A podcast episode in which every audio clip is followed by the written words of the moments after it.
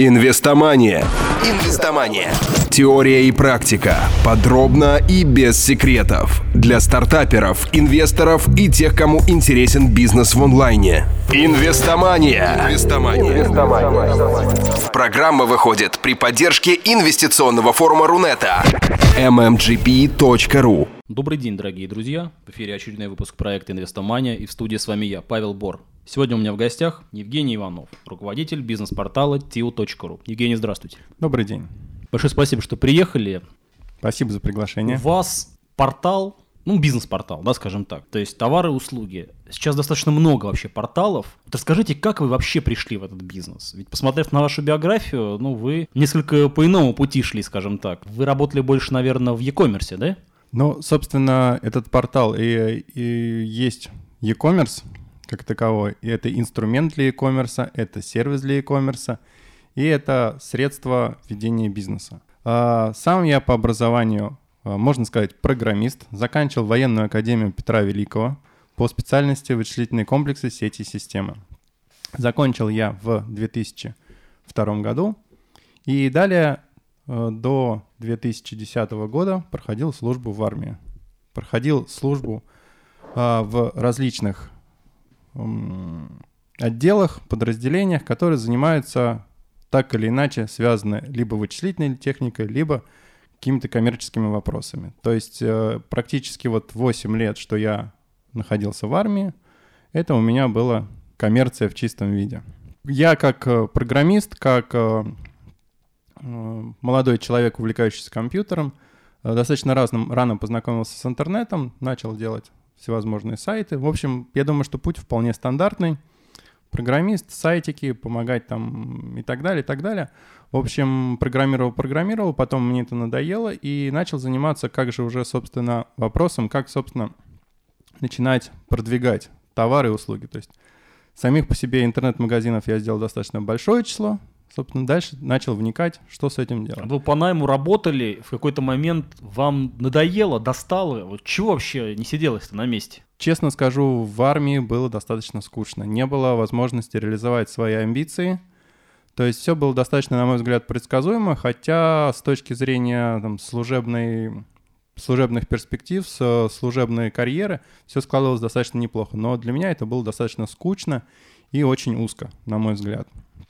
Собственно, а, увлекаясь интернетом, видишь, насколько широкий мир, насколько все интересно в мире, хочется все попробовать. Таких возможностей а, на рабочем месте у меня не было. Увлекаясь сайтами, я постепенно начал заниматься различными видами маркетинга, начал с SEO-продвижения и дальше уже начал на заре как раз. На заре, да. То есть э, с SEO-продвижением я начал знакомиться в 2004 году. А, настал 2010 год, я принял решение увольняться. В каком а, звании? А, я уволился в звании майора. После завершения службы в армии, моей первым, э, первой компанией, куда я устроился, это был интернет-магазин «Доставка.ру». Я пришел туда как менеджер по SEO, и достаточно быстро, в течение, если я не ошибаюсь, 8 месяцев, дорос до директора по маркетингу. Собственно, взял на себя э, обязанности по привлечению, по развитию продукта, по развитию интернет-магазина и все прочее. И, на мой взгляд, достаточно неплохо все складывалось. Собственно, проработал, проработал в интернет-магазине два года. А, ну, к тому времени, вот, собственно, два года работы в интернет-магазине, это был такой достаточно большой, достаточно интересный опыт от э, маленького э, узкого круга обязанностей, связанных с SEO-продвижением, до полностью поддержки крупного интернет-магазина. На момент ухода вы вместе росли с магазином, скажем так. Uh, да, мы вместе росли с, с интернет-магазином. Ну, э, ради справедливости стоит сказать, магазин был после рестарта, то есть это достаточно э, старый магазин, достаточно известный магазин. И в, после 2008 года, в, после кризиса, произошел в магазине рестарт бизнеса, поменялся владелец. Собственно, да, действительно, я пришел, когда обороты у магазина были достаточно небольшие, сотрудников было достаточно мало. На 2012 год я покидал магазин, когда было порядка 150 сотрудников, и ежемесячный оборот был в районе 200 миллионов рублей. Вы, э, работая по найму, дойдя, так сказать, по классической карьерной лестнице, росли, набирались опыта. Собственно говоря, почему меня, меняете? У человека как? Чем дальше, по идее, тем должно быть интересней. В вашем случае, я так понимаю, быстро потолка достигали. Э, да, э, мне стало, э, становилось уже неинтересно. Естественно, я пытался параллельно пробовать различные свои проекты. Были и, я считаю, достаточно успешными, хотя, в, может быть, гордиться особо нечем. Но для меня в этих проектах все было достаточно неплохо. То есть я люблю начинать. Я люблю начинать, доводить до какого-то определенного уровня, и потом мне становится, к сожалению, ну, может быть, к счастью, достаточно скучно, что-то хочется новое брать. Очень часто порталы образуются из форума. Да, то есть, ну, классическая модель, скажем так. Но форум понятно. Иногда, действительно, у крупных, у крупных форумов получается ну, перейти в разряд порталов. У вас не было форума. То есть, вот вы свою аудиторию чем набирали? Ну, то есть, какими фишками? А, ну, смотрите, нашему проекту сейчас уже 7 лет. Вот буквально а, в этом месяце исполнилось, мы, мы праздновали. Поздравляю вас. А, спасибо. Начинали в 2008 году. На тот момент не было, не, была свободная ниша с коммерческих конструкторов сайтов для бизнесов в формате облачного сервиса. Были различные просто конструкторы сайты, но не заточенные под e-commerce. И, соответственно, были отдельно прайс-площадки, маркетплейсы, так называемые, но они требовали э, создания уже своего готового интернет-магазина, интернет-сайта. То ну, есть... что неудобно несколько. Малый предприниматель, у него мало денег, поэтому он и малый. Но даже те предприниматели, у которых есть деньги, не очень любит заморачиваться, знаете, что называется, как бы с пушки по воробьям. То есть делать какую-то инфраструктуру, большую, серьезную, там, тут те же сайты, там, выгрузки, хотят получить в коробке. Вы дали коробку? Нет, мы начинали с, э, бесплатно, с бесплатной версии. Мы достаточно долго работали с конструктора. Да, с конструк. Ну, у нас у нас сразу было и конструктор, и маркетплейс. И, собственно, привлекало тем, что у нас в конструкторе можно было сделать нормальный сайт, полноценный бесплатно. Мы в бесплатном режиме работали, наверное, около года со старта. И, естественно, ввели некую оплату только уже когда набрали, по нашему мнению, какую-то критическую массу. Вы на те косты на протяжении года, которые несли, а я так понимаю, что они все-таки были уже какие-то серьезные, потому что и техническая поддержка, да, и в конце концов руки никто не отменял. Эти косты, это были собственные какие-то средства, ну, учредители, наверное, скорее, да, или это было привлеченное какое-то финансирование? Назвать вас стартапом, не знаю, можно ли тогда было? Наверное, да, потому тогда что тогда да. вы были действительно классический да. стартап на нише, не, значит, неизвестно, пойдет, не пойдет. Вот модель тогда, э, она была какой? Ну, собственно, естественно, естественно какое-то время это были свои собственные средства, это была своя собственная разработка. Э, был прототип, была действующая модель, и на самом деле инвестор появился достаточно быстро. Через, э, если я не ошибаюсь, 4-5 месяцев от, э, от регистрации домена, скажем так. А, потому что за основу была взята достаточно проверенная, достаточно успешная иностранная модель. Я не буду скрывать, по в начале, на старте, это была попытка скопировать Alibaba с его сервисами, с его возможностями. Вы ориентировались на модель другого интернет-магазина. Ну, да, именно не, не, не сказать, что какая-то там финансовая модель, а просто вот эта идея, что предприниматели, не имея своего сайта в интернете, не имея никаких навыков, никаких знаний, достаточно быстро начинают продавать через интернет. Ну, Alibaba тоже классический маркетплейс, э, там Amazon тоже. Примеров-то много. Но вы являетесь конкурентом для контекстной рекламы в целом или нет? Ведь если вот возьмем, ну, классический кейс, скажем, да, когда у предпринимателя есть какие-то средства начальные там, на создание любого конструкторного сайта бесплатного, коих сейчас несметное количество, выбор или в e-commerce классический вариант это контекст, или marketplace. Какую модель выбрать? Вот эта борьба контекста и marketplace, она реально существует. Действительно существует? Или все-таки не совсем вы конкуренты? Я понимаю этот вопрос. А, маркетплейсы, о которых говорите вы, тот же самый Яндекс Маркет и либо еще другие, они как раз-таки берут э, оплату за действие, за клик, за заказ, процент от заказа и так далее. Наш маркетплейс не берет никаких комиссий, никаких оплат за действие. Мы берем исключительно за годовую подписку. То есть, если у вас достаточно конкурентный товар по хорошим ценам, то вы будете получать э, достаточно большое количество клиентов, большое количество заказов, при этом дополнительно не затрачивая, не тратя. То есть, поэтому в, так, в таком варианте нельзя говорить, что наш marketplace является конкурентом контексту. То есть именно приходите, размещайтесь, вы не будете ничего за это платить.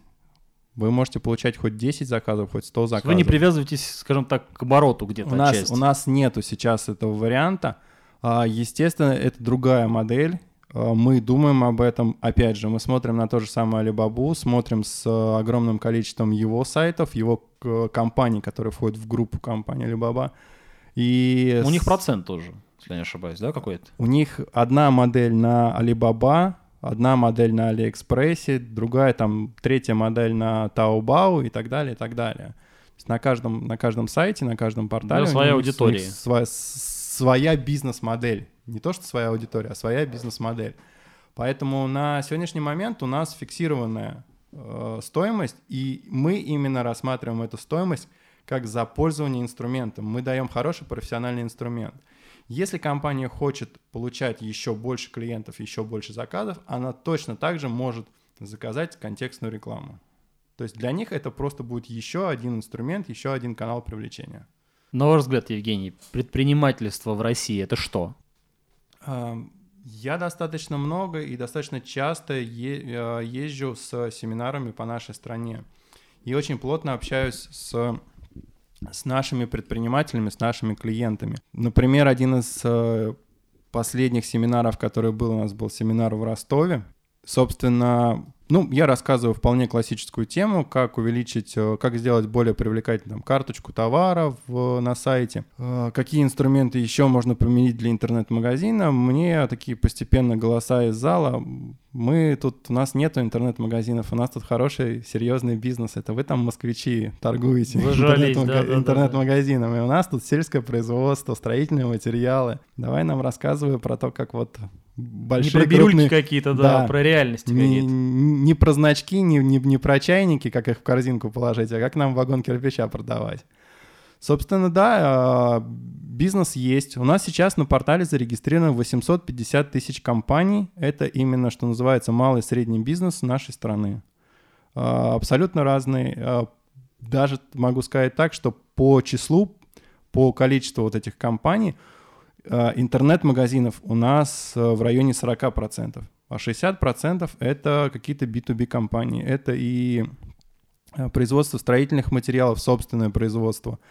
Это и э, ремонт э, автотехники, ну, в общем, какой-то ремонт техники и продажа, опять же, строительной техники, автомобильной техники.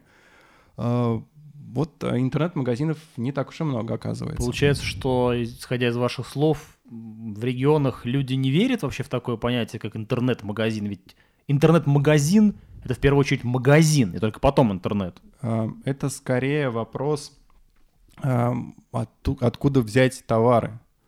В традиционно э, большое количество интернет-магазинов в Москве и Питере. Почему? Ну, прежде всего, потому что мы находимся в логистических центрах. Ну, в хабах, да. Да, хотите. в логистических хабах. Собственно, в регионах сложнее осуществить закупку товара, поэтому это не так исторически развито. Им проще производить. Вот мне так кажется. Ну, так или иначе, в регионы также поступают через, через те же хабы Москва-Питер. Ну и отлично идут э, интернет-магазины, работают, которые находятся в Москве и в Санкт-Петербурге. Вот вы говорите, очень часто действительно с аудиторией, с вашей прямой контактируете. Что отличает, вот что вы видите, какие отличия серьезные между предпринимателями, зажравшимися, скажем так, и предпринимателями, которые со скепсисом относятся к таким вещам, как интернет-магазин? Действительно, в, у нас в стране есть более экономически активные регионы, есть менее экономически регионы, есть откровенно депрессивные регионы, где, ну, посмотреть... Так называемые дотационные. А, дотационные, да. И, собственно, общаясь вживую с народом, видно отчасти, почему они дотационные. Люди не верят в свои собственные силы, а, у людей не хватает информации, люди не понимают, что можно делать. И, а, есть регионы с хорошей активностью. Опять же, отмечу Ростов, Ростов-на-Дону, а, Челябинск. Достаточно активные города, где люди очень любят получать новую информацию, новые знания, тут же их применять и активно в том числе задают вопросы. Инвестомания. Очень часто говорят про поддержку предпринимательства в целом в стране. Москва, Петербург, а может быть Казань, Екатеринбург, то есть крупные такие конгломераты. Там понятно, есть ресурсы, есть желание властей, есть, может быть, желание даже населения где-то. Но если отбросить это, вы видите желание человека развиваться дальше? Или же все-таки вот эта модель «у меня мало, но мне хватит», она все-таки преобладает? А, такая модель, да, действительно часто встречается. А, я бы вот для себя такое, знаете, а, предпринимателем, бизнесменом считаю человека, который создает рабочие места. Человек, который сам себе, не знаю, сам себе хозяин, сам себе раб, сам единственный сотрудник в своем предприятии, в своей компании, все-таки, наверное, не дотягивает до бизнесмена, до такого э, ранга, до такого ярлычка, что называется, бизнесмена. И вот эти люди, их достаточно много. Э, сам себе сотрудник, сам себе зарабатывает. Да, они очень часто останавливаются на определенной планке. Кто-то решает, что вот он сейчас работает в офисе, там, к примеру, за 30-40 тысяч рублей, э, он уходит, может быть, у него больше свободного времени, но его вполне устраивает 50-60 тысяч рублей, работая на самого себя. И действительно таких людей очень много, которые останавливаются. Почему наши люди так быстро опускают руки? Не могу сказать конкретно, опять же, про предпринимателей. Просто, наверное, люди бывают часто. Предприниматели да, — это же люди. А, я имею в виду, что... Это особая каста. Мне кажется, что все-таки особая каста, когда ты а, опять вот не, не персонально для себя делаешь что такое, что мне не ужиться с, с начальником, с руководством, я вот пойду сейчас то же самое буду делать сам на себя. Действительно вопрос э, в создании рабочих мест. Там 2, 3, 5 человек, которые тебе помогают развивать идею. То есть находишь единомышленников и помогают развивать твой бизнес. Поэтому я не могу, опять же, сказать, почему так. Но, наверное, это какие-то исторические в нашей стране. Я понимаю, что бизнес начинать, там, скажем, в Соединенных Штатах, в Европе, э, ну, не сказать, что проще, но, может быть, люди более привычны людям начинать свой бизнес. У нас, э, наверное, такого опыта нет. У нас все-таки а, большая часть э, населения всегда работала на государственной какой-то работе и не привыкла к самостоятельности. Ну, вы бы хотели в мечтах, чтобы та доля ВВП, сравнимая с долей в тех странах, которые вы перечислили, ну, доходила бы там до 40, до 50 процентов. То есть конкуренция бы усиливалась в разы. Естественно, на этом мы и работаем, на этом, собственно, и держится весь азарт в вот такая внутренняя мотивация продолжать работу. Мы видим, что это работает, мы видим, как э, все больше и больше малых предприятий возникает, приходят к нам, регистрируются, и мы видим э, реальную их деятельность что они делают, что они там продают, не продают, находят себе новых клиентов, выполняют какие-то заказы. Естественно, это с каждым годом все больше и больше.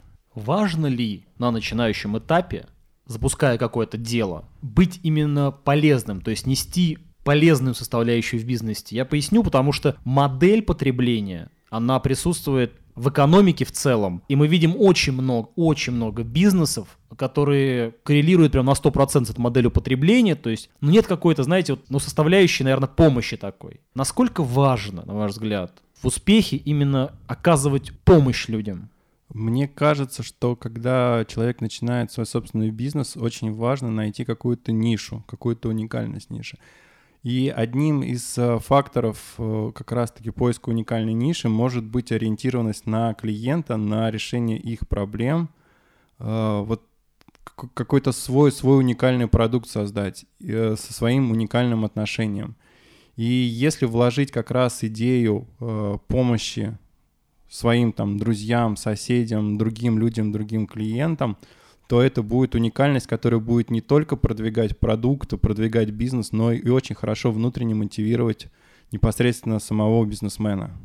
Но мотивация, конечно, важна, безусловно, но она в основном все-таки приходит за счет вот этого ощущения помощи или за счет какой-то вот внутренней мотивации, что у меня получится, даже если, извините, проект сомнительный. Это несколько составляющих, э, которые важны. Я не могу сказать, что здесь первоочередное, но и то, и то важно. Может быть, в каких-то разных пропорциях. Я думаю, что можно накидать еще пару. В вашем случае что было? То есть вас мотивировало что? То, что вы помогаете реальному да, бизнесу? Да, да, да. Мы помогаем реальному бизнесу, мы сделаем... И мы работали достаточно долго бесплатно, не взимая денег. Мы видели, что, что это требуется, что эта модель действительно интересна людям, что она действительно им помогает.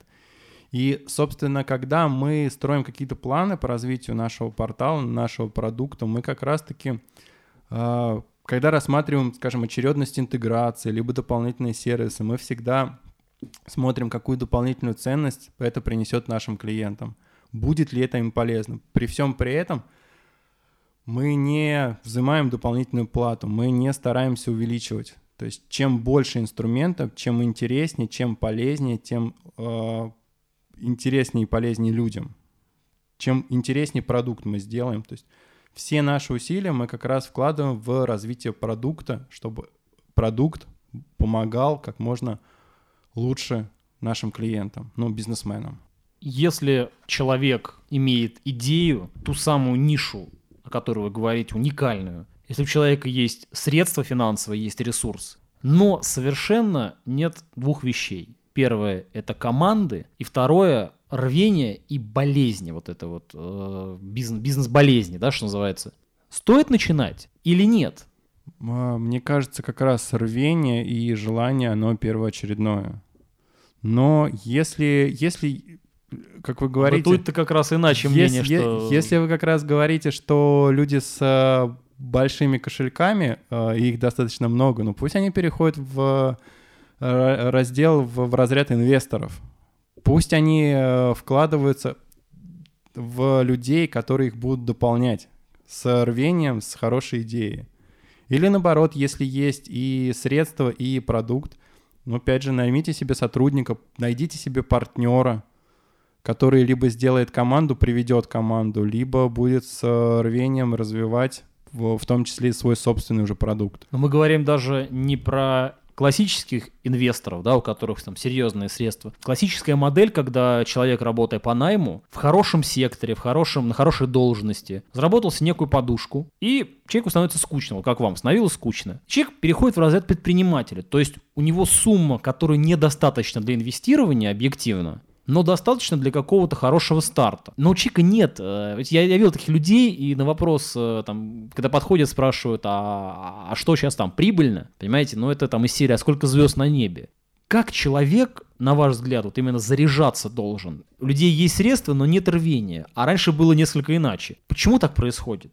Я, честно говоря, не могу ответить на этот вопрос как-то однозначно. Я не эксперт, наверное, в вопросах мотивации. Но что про себя могу сказать в этом вопросе? Да, периодически тоже, э, скажем, силой э, иссякают, периодически пропадает желание. Но это, скорее всего, от недостатка э, своих результатов, не ощущаешь, не видишь результаты деятельности, либо сомневаешься, какое-то большое дело предстоит и сомневаешься в своих силах. Естественно, если ты видишь результат постоянно, если у тебя есть внутренняя мотивация делать что-то не только для себя, а для других людей, мне кажется, что в такие, в такие ситуации люди будут реже попадать. Поэтому Здесь, мне кажется, все индивидуально, и к тренингам мотивирующим я на самом деле достаточно скептически отношусь. Ну, вернее, да, наверное, есть спрос, да, наверное, это людям нужно. Я, честно говоря, очень немного людей видел, которые, которым это реально помогло. Ну, может быть, это помогает там на неделю, на месяц заряжает. Может быть, это, да, кому-то поможет выйти из вот какой-то ямки такой сомнения. Но в долгосрочном все-таки, мне кажется, очень мотивирует исключительно э, созерцание своих собственных результатов, своей собственной деятельности. И когда, естественно, не видишь, достаточно долго работаешь, не видишь какого-то полезного результата, интересного результата. Причем не обязательно финансового. Не обязательно финансового. И скорее да. даже не финансового. Да, потому что у многих есть э, хорошо оплачиваемые работы. Ну, я не, не скажу там, вот как раз именно тот случай, когда сотрудник, там, скажем, человек работая накопил себе некое количество денег, некую сумму, да, э, но не получает результат. Вот мне кажется, что здесь нужно просто что-то поменять в жизни. Я, к сожалению, не эксперт по мотивации, по такому становлению. Я могу поделиться своим опытом, что охотно делаю на семинарах, именно с прям на конкретный вопрос отвечая, что можно сделать, что нельзя сделать, как сделать, как решить ту или иную проблему. Что бы вы могли порекомендовать начинающим предпринимателям в текущее кризисное время? Ну, э, самое первое, не искать э, какой-то э, философский камень, не искать магическую пилюлю, что вот все, вот у нас есть идея какая-то, и мы сейчас вложимся и заработаем. Достаточно огромное количество различных там семинаров, вебинаров, как заработать миллион там на какой-то идее, как там заработать... За неделю. За неделю и так далее, и так далее. А, нет, не, не пытайтесь, не смотрите, не пытайтесь повторить, не думайте, что такое в принципе возможно. А, конкуренция достаточно большая, но в то же время ходить и слушать, и набираться новые идеи, получать новую информацию всегда, всегда стоит. Может быть, послушав 10, 20, 30 там семинаров похожих, прочитав несколько книжек, у вас сложится какая-то своя картина. Первое, это не стоит надеяться на какую-то супер идею, которую вам сейчас откроют бесплатно, за деньги, там, по знакомству и так далее. Но и, собственно, никогда не бояться начинать. Э, пробовать и начинать всегда стоит. Чем, э, мне кажется, старше человек, чем больше возраст, тем меньше мотивация начинать, давит уже свой какой-то жизненный опыт, поэтому начинайте, просто не бойтесь. Вы любите читать? А, да, я люблю читать, но, к сожалению, у меня не столько много времени свободного. В основном это какая-то бизнес-литература. Есть любимые книги у вас? Честно говоря, нет каких-то любимых особо книг. А, я много читаю из э, деловой литературы, ну, в принципе, всем известные издательства там Ман, Иванов, Фербер, э, Альпина Паблишер и так далее. Здесь я охотно читаю большое количество книжек. В принципе, художественная литература тоже периодически попадается. Небольшой блиц. Окей. Ваш любимый мультяшный персонаж? Винни-Пух. Если бы вам предложили бессмертие, вы бы согласились? Да. Какие качества вы оцените больше всего в мужчине, а какие в женщине? В мужчине, наверное, твердость. В женщине противоположно нежность. Если бы вы могли встретиться с любым когда-либо жившим на Земле человеком, кто бы это был? А, не знаю, наверное, кто-то из ученых. Может быть, Тесла. Вы верите в Бога? А, да оказавшись перед создателем, что вы ему скажете? Что мне делать дальше? Это был Евгений Иванов, руководитель бизнес-портала tiu.ru. Евгений, я желаю вам огромного успеха. Ну и, конечно же, удачи. Спасибо. Спасибо всем. Это была программа «Инвестомания». В студии был Павел Бор. Ну а пока, пока. Найти архив всех выпусков программы, а также увидеть анонсы новых интервью вы можете на сайте investomania.ru.